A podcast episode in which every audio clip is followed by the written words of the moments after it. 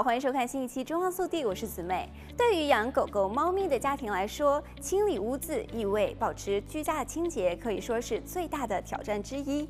因为生活环境没有打理好的话，也会影响萌宠和家人的健康和生活的品质。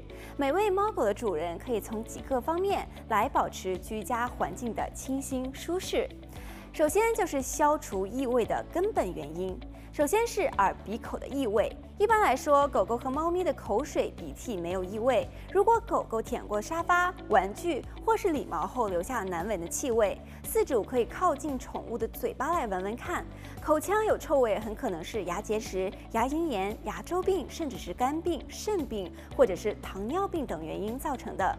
另外，猫咪和狗狗的耳道平时也需要保持清洁。如果耳垢堆积太多，加上潮湿等因素，容易发炎。 当犬猫靠近时，耳朵散发出恶臭，很可能感染霉菌或者是长耳螨；而狗狗的鼻涕有臭味，可能是慢性鼻炎引起的。此时，饲主最好带去给兽医检查，及早的治疗。第二点就是排泄物的异味。猫狗受到惊吓或者是紧张的时候，会分泌肛门腺液，散发气味。 通常是为了划分领域与陌生的动物互闻屁股辨认对方。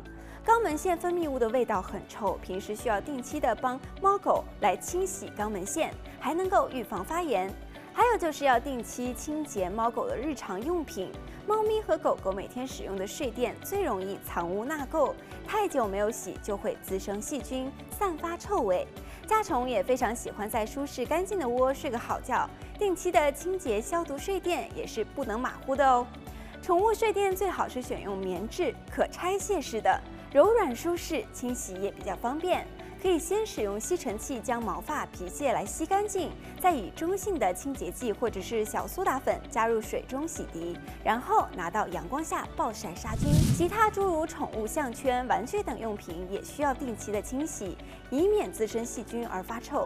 可以将项圈、玩具混入混合小苏打粉的温水当中浸泡三十分钟，再以冷水来冲洗干净。养猫的朋友还可以选择给猫咪多一个猫砂盆。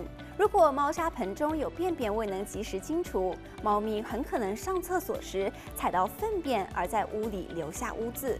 多准备一个砂盆，能够减轻宠物和主人的压力。好了，本期节目到这里就结束了，祝大家周末愉快，我们下期再见。